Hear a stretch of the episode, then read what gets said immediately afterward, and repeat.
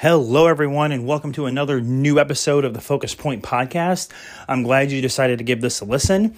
I hope that whenever you're listening to this, morning, noon, night, while you're driving, whatever, that this finds you well and that you're having a blessed day. I hope that this offers some encouragement to you and some blessing to you in your life. Please share this with your family and your friends, and you can always find out more information at the pointoffocus.com. We are continuing on in our series. This is episode 5 in Don't Give the Enemy a Seat at Your Table, and we are just kind of going through this book of the same name by Pastor Louie Giglio of Atlanta, Georgia, and I'm just excited to continue this series and keep looking through some different ways the enemy can take a seat at our table. Over the last several weeks, we've just looked at like an introduction to the whole thing and how the enemy tries to get our seat at the table with the Good Shepherd. It's only a table for two. And that's what we said in the first week. And in that first episode, we talked about how it's just a table for two, a table that the Good Shepherd has prepared for us, but he's prepared it in the presence of our enemies, and that they surround us, and they are always trying to get a seat at the table. Then in episode 2, we looked at the overview of Psalm 23, and we kind of spent that episode going through Psalm 23. And then in episode 3, we talked about how quickly the seat can be taken. We talked about how when friends or family or even just acquaintances, they see us in public or they see us at a sporting event or a restaurant, and how quickly, especially if we don't see it coming, the seat can be swiped. And we kind of use the idea that when somebody sees us in public, a friend, like I said, a family or acquaintance, and they just kind of come up beside us, and before you know it, they've already sat down, and how the enemy can do the same thing. He can kind of maybe start chattering about, and then just kind of before we know it, he's sitting at the table, he's drinking the water and eating the cake and all of that. Then last week, we talked about 5 lies that the devil can use, the enemy uses against us. And we chatted through those, and there's more than 5, believe me. But we just used the ones outlined in the book, and we just talked about those. And then we used Genesis 3 and how it all just kind of started with a lie.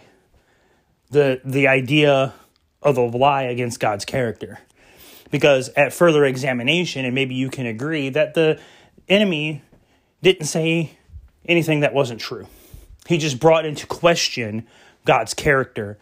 And the things that the enemy said would happen didn't happen. They didn't die right away. They were going to be subject to death, but they would know what God knew. And that's not what God wanted. And so the devil twisted it up and made it look like they were being kept from knowing stuff by God, and that God was keeping secrets. And so today, we're continuing on episode 5 with some things that the devil might try to entice us with, the lures, if you will, to get us to leave our seat, to go experience some things elsewhere. So when you go fishing, right, you have one goal in mind, and that's to catch fish. Well, you hope to catch fish, right? The reason why you drive to the lake with all your fishing gear is to catch fish. The reason why you go all through all that trouble of hooking up the boat and to the truck and taking it out to the lake to catch fish.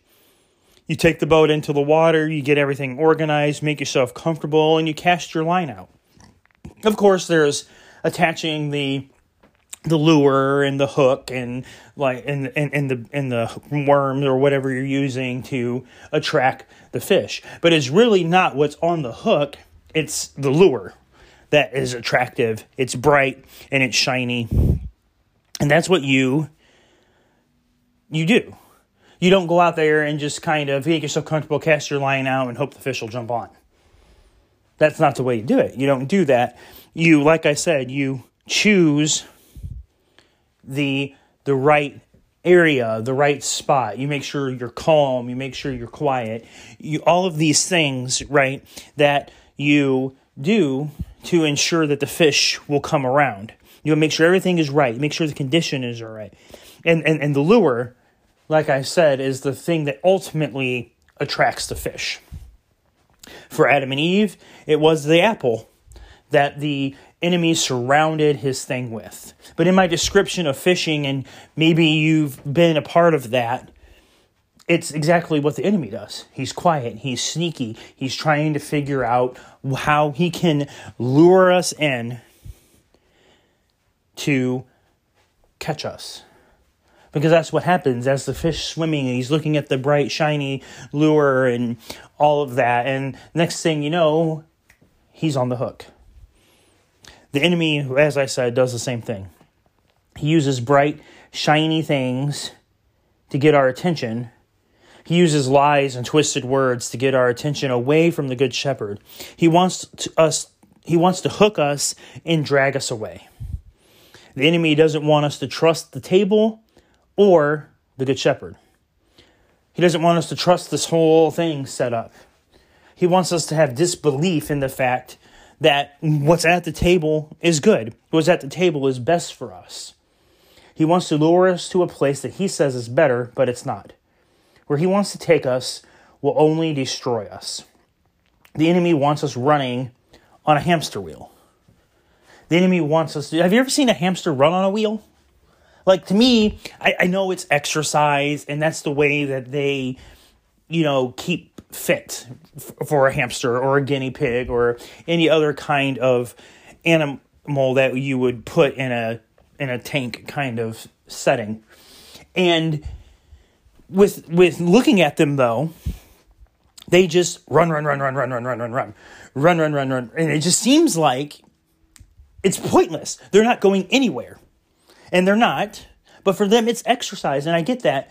But when you look at it through the way of what the devil might use it, and the enemy might use the fact that we get on that hamster wheel and we run. And I've been in pet stores and I've had guinea pigs before, and sometimes the hamster wheel gets going faster than the hamster, or they get tired or whatever, and they kind of stop running, but the hamster wheel doesn't stop, and they just kind of ride the thing around and around and around. And it's kind of humorous to watch, but when you think about it, that's kind of what happens to us.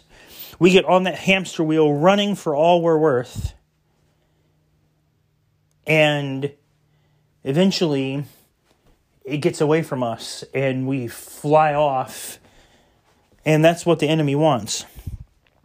The enemy doesn't want us, as Psalm 23:2 says, to lie down in green pastures. He wants us tired and worn out. He wants us to know that we can be doing all of this stuff. He doesn't want us to rest.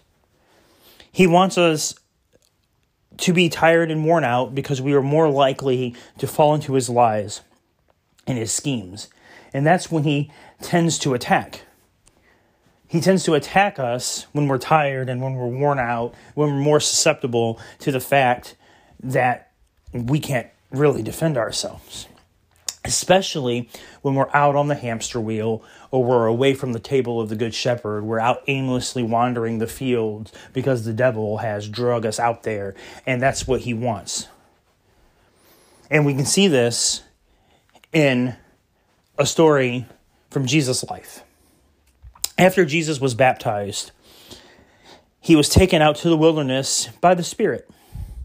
Jesus fasted for 40 days and 40 nights, and the devil came to him during that time of weakness and started talking to him. The enemy was trying to get a seat at Jesus' table. The temptation of Jesus is outlined in both Matthew 4 and Luke 4. And throughout this episode, I'm going to use those interchangeably. The stories are pretty much identical, but the account ends a little bit differently. But as I said, we're going to use them interchangeably. Matthew 4, Luke 4 is where we're going to be for this episode. But the enemy, as we're going to see, and the Bible says that he was hungry and tired, all of that, like, it's kind of like, oh, duh, that's what happens when you fast, and that's what happens when you go out into the wilderness, right? But it shows weakness here, okay? And the first thing the enemy does, in Matthew 4 and Luke 4, the first thing that he does is food. He tempts Jesus with food first. And we see that. The enemy told Jesus to turn stone into bread. He probably talked to Jesus like this. Hey, Jesus, 40 days and 40 nights is a long time to go without food. I bet you're hungry. I bet you could use a nice piece of bread with butter. It's better at that table over there. This bread and butter is good at the table with the Good Shepherd. But, if you go over to this table over there, like if you come over to the table with me and you sit down at my table, we'll have some bread. Look, even these stones look like bread. Why don't you turn those into loaves of bread and we can come sit down at the table? I bet it would be good. But Jesus refused, and he quoted scripture, and he said, people do not live by bread alone. And the enemy comes in our weakness. And he goes right for our weakest point. He did it to Jesus. He did it to Eve. And it's what he does to us. He attacks our weakness. When the enemy wants us to fail, he attacks the area he knows we will cave easiest. Whatever it is, whether it's what we think of ourselves, whether it's drugs, whether it's alcohol, whether it's porn, whether it's anything else that causes us to fall apart, the devil hits us with it when we're weak, when things aren't going right, when things don't make sense and when things don't add up and all of that. And the devil swoops in, and that's the first point he hits, is the point that we're weak. In the situation with Jesus, food. Hey, come on, make these stones in their bread. Eve, hey, you don't know a lot? That's because God is keeping it from you, so how about you just eat this fruit from the tree? Hey, you're feeling a little bit lonely? You're feeling a little bit by yourself? Why don't you get off the computer? That helps you in the past. Or, hey, those people didn't really treat you very fairly, did they? How about you just kind of... why don't you go to the bar again? All of these things, the enemy uses. He uses them to try and get us to mess up, to try to get us away from the table with the Good Shepherd, to try and get us out by ourselves so we can be tempted to do the things that he knows aren't going to help us. The enemy gets our attention, lures us in, and before we know it, we're in trouble. It's important to remember the scripture that Jesus quoted. It says, also, the men do not live by bread alone, but every word that comes out of the mouth of God. We need to keep focused on the Good Shepherd and the words he tells us at the table, at his table, the table with us, the table for us. The table he's made for us. The table he's made to be with us. Because that's what Jesus says. We don't need to live with that stuff, but by every word that comes from God. Every word that comes from the Good Shepherd. Then the enemy tempted Jesus with stuff. He took Jesus up to the highest place so he could see everything, and the enemy told Jesus, this could all be yours if you just worship me. But Jesus once again quoted scripture and told the enemy that God is the only one to worship. The same thing he does to us. He tries to get us off the things that we think are better at a different table. The lie of comparison, like we talked about last week. He would also tell us, like Jesus, that if we do certain things or act a certain way, we will get what we want. This is a lie. Jesus had the right answer. We need to be at the table with the Good Shepherd. That's what happened, the stuff. That's what got Eve. Hey, you'll be just like God. Then you'll know stuff. You'll have more stuff. There's things that are being kept away. If you just take a bite from this apple. In a sense, if you just worship what I'm saying. Like if you just come over here to the side with me, if you worship me. And that's what he's trying to do to Jesus. Hey, come over to my side a little bit. I've got all this stuff over here too. It's probably far better than what's at that table. And then he last tested him. He last told Jesus to test God. Kind of the same thing with Eve. And we'll get to that in just a second. The enemy took Jesus to the highest point and told him to jump. Jump off. Then he quotes scripture to Jesus, because Jesus had been quoting scripture all this time. Then he says, he will order his angels to protect you and guard you, and they will hold you up with their hands so you won't even hurt your foot on a stone. And that's Psalm 91, 11, and 12. But Jesus told the enemy to get out of here. And then he quoted scripture again by telling the enemy to not test the Lord. And all of these scriptures that Jesus references will be in the description of this episode. But they're all quoted from Deuteronomy. And the enemy does the same to us as well. He tries to get us away from the table and to take a flying leap into something he knows isn't going to help us at all. That's what he did to Eve. As I said, hey, test God. Take a bite from that tree. He told you not to, but he's just trying to keep stuff from you. Go ahead. Do it. Do it. Take a bite.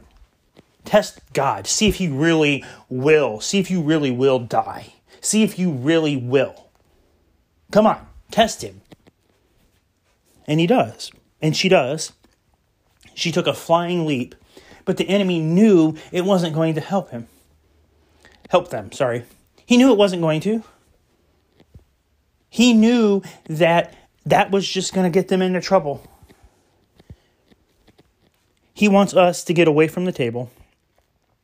And that's what he's doing to Jesus. He's trying to get Jesus away from the table. It's hard to believe that you would think that Jesus would have a spot at the table with the Good Shepherd. But in this case, he does. He's a human being. He's got a spot with God too. And the enemy is trying to take him away from that. But just like Jesus did, we can tell the enemy to get out of here. We can tell the enemy to get lost because we are at the table with the Good Shepherd. But we have to stay at the table with the Good Shepherd. But this wasn't the end of the enemy's attacks on Jesus. And it's never the end on us. He doesn't just, oh, well, you got the better of me this time. Okay, we'll move on. In Luke's account of this temptation, this is where I say it kind of ends different. In Matthew, it says the angels came and tended to Jesus. But in this one, in Luke 4:13, it says, when the devil had finished tempting Jesus, he left him. And here, catch this, until the next opportunity came. And there were other opportunities. You know, we count this one and then we kind of go through. But the devil tempted Jesus elsewhere. I think he tempted Jesus to fly off the handle at the Pharisees. I know he tempted Jesus in the Garden of Gethsemane because Jesus was in such anxious place and such anxiety that he was sweating drops of blood. And I believe he was being hit hard by the devil. Don't do this. You don't have to do this. There has to be some other way. Try and get out of it. Come on. And it's real. The enemy doesn't give up that easy. The enemy was trying to check out the chief commander when he was tempting Jesus. He was trying to get Jesus to mess up so he couldn't be that sacrifice. He just said that he couldn't be what he needed to be for us. He was trying to take us out by taking Jesus out. And since he couldn't take Jesus out, he went back to taking us out. He's trying to take us out. He doesn't give up that easy. If he didn't give up on attacking Jesus, he's not going to give up on attacking us either. It's an ongoing battle to keep our seat at the table, but we fight it by keeping our attention on the Good Shepherd as Jesus did. Knowing what the Bible says about us, knowing what the Bible says about God, knowing what the Bible says about the enemy is vital to helping us keep our seat at the table. We need to hang on to every word that the Good Shepherd has for us. We need to keep focused on the Good Shepherd as Jesus did, no matter how the lure looks. The lure the enemy is using doesn't lead anywhere good because it leads us away from the table with the Good Shepherd. Stay focused on the Good Shepherd. Stay focused. Sit at that table. Let the noise happen, but stay focused on the Good Shepherd and what he has for us. Because as Deuteronomy 30:20 says, he is our life. We need to hang on his every word. We need to have his complete focus on him. We need to be where he is, at the table, because he is our life. That is so powerful to hear. He is our life. That takes a whole new meaning to me. I've heard that verse before. But it takes a whole new meaning to me as this surrounding this table that he has prepared for us in the presence of our enemies, and that his rod and his staff comfort us as we go through the valleys, and that he wants us to rest and lie down in green pastures. All of that leads to the full, abundant life that John 10:10 describes. But it also goes back to this verse in Deuteronomy 30, verse 20, where he says that he is our life. There's life at the table with the Good Shepherd. We need to remain focused on the Good Shepherd. Jesus knew that there was life in what God had said, and that there was life in him being the sacrifice for us. So take that with you today. Stay focused on the Good Shepherd. Hang on his every word, for he is your life.